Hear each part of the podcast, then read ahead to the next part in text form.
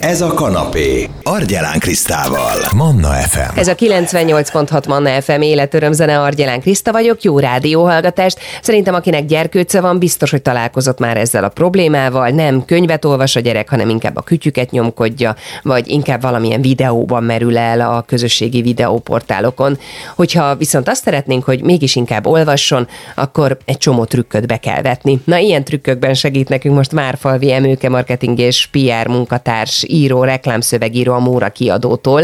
Ugye rengeteg kiadónak létezik könyvolvasás bevezetését segítő sorozata. Meséljen nekünk egy kicsit a Már tudok olvasni sorozatról. Hát igazából ez már ugye a harmadik etap tulajdonképpen ebből a sorozatból, mert több mint 40 éve létezik egyébként a Már tudok olvasni sorozat a Móránál, úgyhogy most már ez alatt a név alatt, hogyha a könyves polcokon keresgélünk, például antikváriumokba, akkor most jelenleg kettő sorozatot találhatunk meg, illetve a könyvesboltokban a harmadikat, ami most ugye fut és a 21. századi gyerekek igényeire alakítva készült el. Kiknek szól egyébként ez a sorozat? Hát ugye a Már tudok olvasni sorozat az arról szól, hogy azok a gyerekek, akik már tudnak olvasni, tehát most kezdték el az olvasással való tanulást, és ez most egy friss élmény számukra, olyan szövegeket kapjanak, amik élményeket szer, jó, pozitív élményeket szereznek nekik az olvasásban. Tehát kimondottan az elsős, másodikos a régebbi sorozatokban harmadikos, negyedikes gyerekeknek is voltak szövegek. Ebben a sorozat részben, ebben, ami 2021-től ö, létezik, a mostani már tudok olvasni sorozatban pedig kimondottan az elsős, leg, legkésőbb másodikos gyerekeket szoktuk megcélozni a szövegekkel. A korábbiakat már tényleg csak antikváriumban lehet beszerezni? Azok azok antikváriumban. Tehát vannak olyanok, amik már tényleg annyira régik, hogy tulajdonképpen a szüleink tanultak rajtuk olvasni, vagy akár a nagyszüleink, akiknek mondjuk fiatalabb nagyszülei vannak, úgyhogy ezeket az antikváriumokban lehet megtalálni. Ezek ilyen nagyon szép, hosszú kötetek, mindenféle klasszikus nemzetközi és magyar íróktól találhatunk benne szövegeket. Ez ugyanúgy igaz a második sorozatra is, amiben a külföldi és a magyar szövegek is megtalálhatóak kiemelkedő szerzőktől, viszont a mostani sorozatban egyelőre még csak magyar kortárs szerzők szövegei találhatóak meg. Mi nagyon szeretjük őket egyébként. Ha jól értem, akkor a cél ez alatt a sok-sok év alatt nem változott, az eszköztár viszont igen. Igen. Hát ugye mondtam, hogy 21. századi gyerekeknek az igényeire szabva alakult ki a sorozat. Ugye a 21. századi gyerekek, ők sokkal vizuálisabbak, mint amilyenek mondjuk mi voltunk. Én ugye most leszek 40 éves, tehát nálunk sokkal ö, több szöveg volt, és sokkal kevesebb kép a könyvekben. Ezek a mostani könyvek, a Már tudok olvasni sorozatban, főleg az első szinten, mert hogy ez egy háromszintű sorozat, sokkal vizuális hangsúlyosabbak, pont azért, hogy a gyerekeket ne ijesszék meg azzal, hogy rengeteg szövegen kell átrágni magukat. Az első szinten egy-két mondat van oldalanként, és egy nagy kép, a második szinten nagyjából 50-50 százalékban van ugye a kép és a szöveg, és a harmadik szinten ott tulajdonképpen már tulajdonképpen már beköszönnek a valódi regények, ahol az illusztrált regények, ahol csak néhány kép található a könyvekben. Mm, igazából így ez tényleg egy ilyen lépcsőn való lépkedéshez hasonlít, hogy először sikerül az első lépcsőt teljesíteni, a sikerélmény tovább viszi az olvasót a következő lépcsőfokra, amit várhatóan teljesíteni fog tudni, és utána eljut egy olyan szintre, amit hogyha elolvas, akkor utána már belekezdhet egy valódi ifjúsági regénybe, egy kis regénybe mondjuk. Mennyire nehezíti meg egyébként a dolgot, a szülők dolgát is akár az, hogy már a babakönyvek is énekelnek, szagosak, tapinthatók, kukucskálósak, egy csomó élményt adnak, míg mondjuk egy kincskereső kisködmön csak magát az oldalakat. Igen, ugye ezt szokták mondani, főleg akik ugye gyerek, az ilyen korai nevelés olvasóvá neveléssel foglalkoznak. Most már van ilyen tudományág, az egyik kollégám, ő ebből írta a szakdolgozatát, hogy a babakortól való olvasóvá nevelés, meg ugye szokták mondani, hogy már akár a magzatnak a pocakban is lehet meséket olvasni. Nyilván ott nem az irodalom a lényeg, hanem az, hogy az édesanyja hangját hallja, és akkor utána egy, egy ilyen történetet akár végig lehet vinni a felnőtté válásig, és ez lehet egy ilyen nagyon szép családi rituálé, hogy minden, minden korba újraolvasok mondjuk ugyanazt a történetet, és hogy mit jelent a különböző korokban a gyerek számára. Azt kérdező, hogy mit lehet azzal kezdeni, hogy a gyereknek már akár két éves korában olyan könyve van, ami sipol, meg illatos, meg mindenféle érzékszerve hat. Ugye a különböző korosztályoknak különböző stimulációkra van szüksége. Ugye a kicsiknek azért vannak ezek a kihúzgálható, meg meg mindenféle egyéb ingertadó könyve, mert a, ahhoz, ahhoz a korosztályhoz ez, a, ez az inger gazdagság fontos. Tehát, hogy segíti a, a kézügyesség fejlődését, ugye a szemkész koordinációnak a fejlődését, tehát ezek a könyvtárgyak gyakorlatilag csak egy része az irodalmi nevelésnek, az, hogy mondjuk mondókákat olvasnak benne, vagy az ismeretterjesztésnek, hogy a kutyusnak van füle, meg ez a háromszög rózsaszín, mondjuk, hogy ezt így el tudják a szülők olvasni nekik, és a gyerekek ugye mondják utánuk, egy 6-7 év, 8 éves gyereknek ő, már az, hogy a szöveg meg a kép így együtt van, az elegendő szerintem. Egyébként meg ugye hát, ugye ők vagy vizuálisan néznek mondjuk egy videót, vagy egy nem tudom, igen, egy videót, az nyilván teljesen más inger, de ugye a könyvvel való kapcsolat öm, annak azon a szintjén van mondjuk egy 6-7 éves gyerek már, hogy, hogy tudnia kell, hogy a könyv az arról szól, hogy szöveg van benne és kép. Tehát, hogy ők már így közelítjük őket ahhoz, amikor majd, majd egy regényt olvasnak, amiben csak szöveget fognak találni, és abban fel tudják használni a fantáziájukat, amit ugye már gyerekkorban kialakítanak ezt a belső mozit, amivel el fogják tudni képzelni a történetet. Egy picit beszéljünk a tartalomról is, és hát ugye nekem is van általános iskolás nagyfiam, akinél a kötelező olvasmányoknál hát bizony forgatja a szemét, hogy minden második szót ért csak például az adott történetből, hogy miért nem történt ebben az irányban már elmozdulás, vagy mikor fog, vagy mikor várható? Igen, ezt teljesen értem egyébként. Nekem is egy tíz éves és egy nyolc éves fiam van, és legutóbb pont tanultak, azt hiszem egy gárdonyi verset, és a kisfiam megkérdezte, hogy itt ebben miért így mondanak egy szót, és mondtam, hogy hát valószínűleg a szótagszám, meg ugye a a rím miatt is benne volt, de hogy vannak olyan szavak, amiket már nem úgy mondunk. Tehát, hogy valahol egyébként ahhoz, hogy a gyerekek megismerkedjenek egyébként a nagyon gazdag és gyönyörű magyar nyelvvel, hasznos az egyébként, hogy hallanak olyan szavakat, amiket ma már nem használunk, hiszen a nyelv folyamatosan fejlődik, és ezt is fontos nekik bemutatni, amik ezt érdemes elmagyarázni nekik szerintem mondjuk a magyar tanároknak, vagy a szülőknek, hogyha rákérdeznek, a szövegek, a kortárs szövegek, tehát amik tényleg a mai gyerekekhez szólnak, a mai gyerekek érdeklődési köreit, szóhasználatát, mondat összetettségét használják, ezek egyre jobban bekerülnek a tananyagba, vagy így az ajánlott irodalmak közé, csak hát ugye ez egy nagyon lassú folyamat, és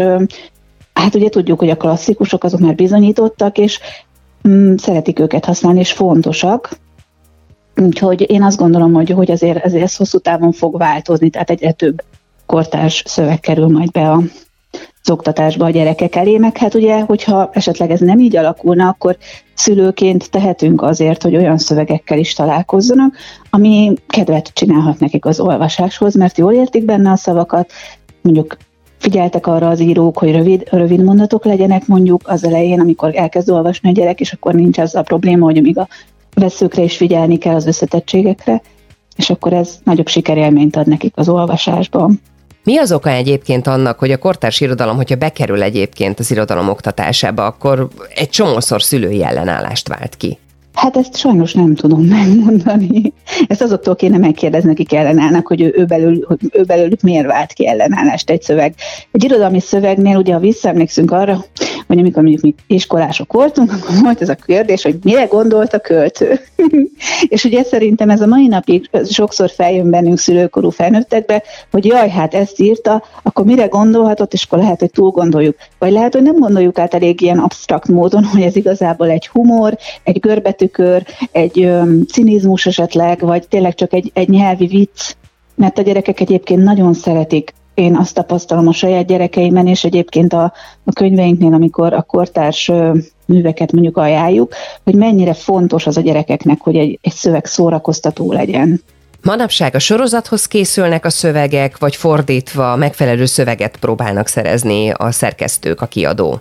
Abszolút a sorozathoz készülnek szövegek, tehát megvan adva, hogy melyik szinten milyen karakterszámú, milyen összetettségű szövegeket szeretnének a szerkesztők kapni az íróktól. Az első megjelent kötetekre felkérés alapján, tehát felkérték a szerzőket, és azóta folyamatosan van egy témalista is, szeretnének történelmi szövegeket állatokhoz kapcsolatban.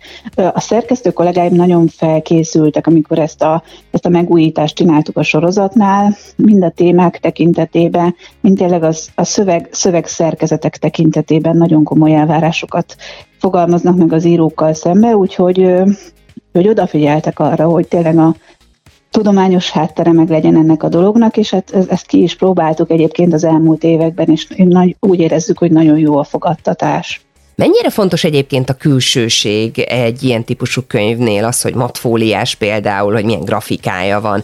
A szülőknek kell tetszenie a könyvnek, vagy inkább a gyerekeket kell megfogja? Hát az az igazság, hogy én azt gondolom, és hát azt látjuk, hogy egy 6-7 éves gyerek még nem vesz könyvet. Viszont azt gondoljuk, hogy ez egy kicsit ilyen nehéz dolog, tudja, hogy, hogy az ember, ugye a, mi a könyveket a gyerekeknek készítjük, de tudjuk, hogy nagy részüket a szülők fogják megvenni.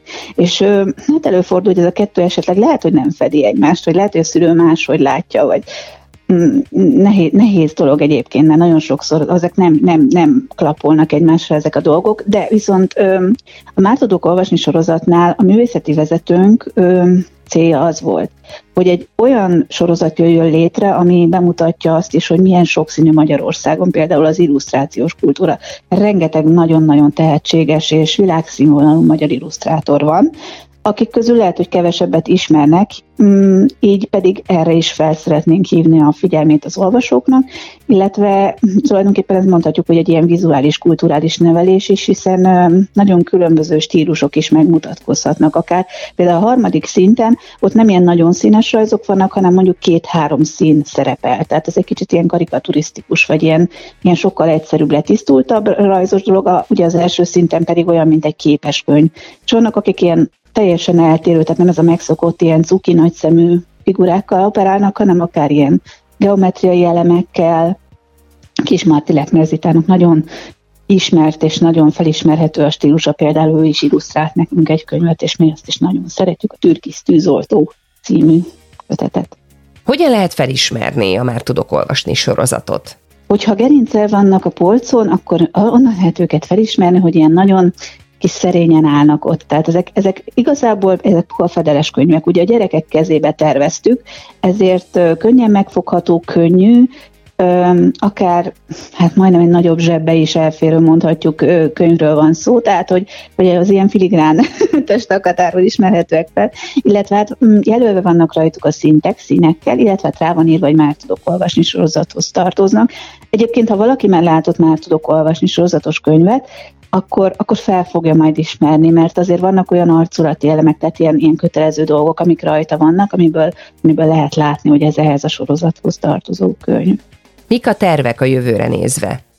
Folyamatosan együtt dolgozunk a szerzőkkel, tehát hogy a szerkesztő kollégák ők folyamatosan újabb és újabb szerzőkkel újabb és újabb műveket hoznak be a sorozatba.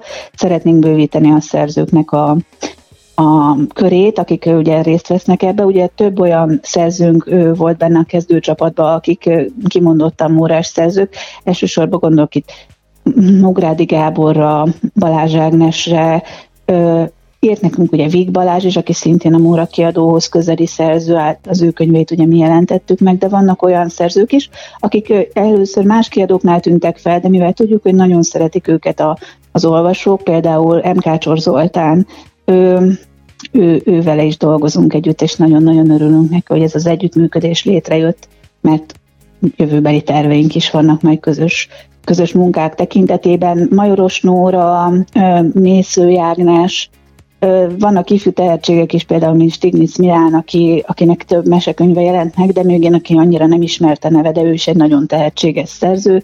Kertész Edina, Tamás Zsuzsa, most azon gondolkodom, mi, ja, Miki Aluzsányi Mónika szintén vele nagyon sokat dolgoztunk az elmúlt időszakban, ő, ő, ő már régóta együtt dolgozik a Mórával, ő is ott hozott nekünk szöveget. Most még gondolkodom, hogy kit hagytam ki, remélem senki. Tehát ők, akik, akiket itt találkozunk, a, találkozunk így a könyves polcokon az ő műveikkel, közül, közülük sokan vannak, és hát én is írtam egy, egy ilyen könyvet egyébként. Meséljen nekünk a saját könyvéről is. Igen, én az Artur Király Fesztiválja című könyvet írtam, ez egy első szintű kötet. Ez, ez, ez egy rövid történet. Pont azért, mert ugye minden oldalon meg volt adva, hogy nagyjából két mondat szerepelhet, és egy mondaton belül lehetőség szerint ne legyen több négy szónál. Tehát ugye ez egy, ez egy szép írói kihívás egyébként. Nekem szerencsém van ez, mert ugye én reklámszövegíró vagyok a hivatalos szakmám tekintetében, úgyhogy nekem ez a be kell határok közé rakni a szó, szómennyiséget, ez viszonylag jól megy már készség szinten én arra építettem, hogy mivel ugye nincsen terem arra, hogy felépítsek egy komoly karaktert, és bemutassam, és jelenfejlődés, stb. keletkezzen ebbe a történetbe, ezért kerestem egy olyan geget, egy olyan vicces szituációt, ami ugye csak nyilván a végére fog ki teljesedni, és hát így ettől lesz egyébként nagyon szórakoztató a történet. Egyébként állatos, mert hogy Artur király fesztiválján a vitézek, akik ugye Artur király körül élnek, keresik a hivatalos vitézi hátast, és azért is nevezzük őket vitézeknek, hiszen nem áruljuk el előre azt, hogy ugye a kiválasztott ló lesz, és ezért hívják őket lovagoknak. Artur király lovagjainak, úgyhogy körülbelül az én történetem erről szól. Hogyan fogadják egyébként a gyermekek ezt a kortárs irodalmat? Ami nagyon-nagyon nagy öröm számunkra az az, hogy, hogy egyre több iskolával van együttműködésünk, elvihetjük a gyerekekhez ezeket a, ezeket a könyveket, és ugye személyesen találkozunk velük, és kapunk visszajelzést tőlük így a könyvek kapcsán, és idén a Budapest könyvfővárosnak köszönhetően, ami egy programsorozat, és nagyon-nagyon komoly hangsúly fejeződik az irodalomra, így ennek keretében is több iskola, budapesti iskolába mennek el majd az író kollégáim, és mutatják be a sorozatot a gyerekeknek.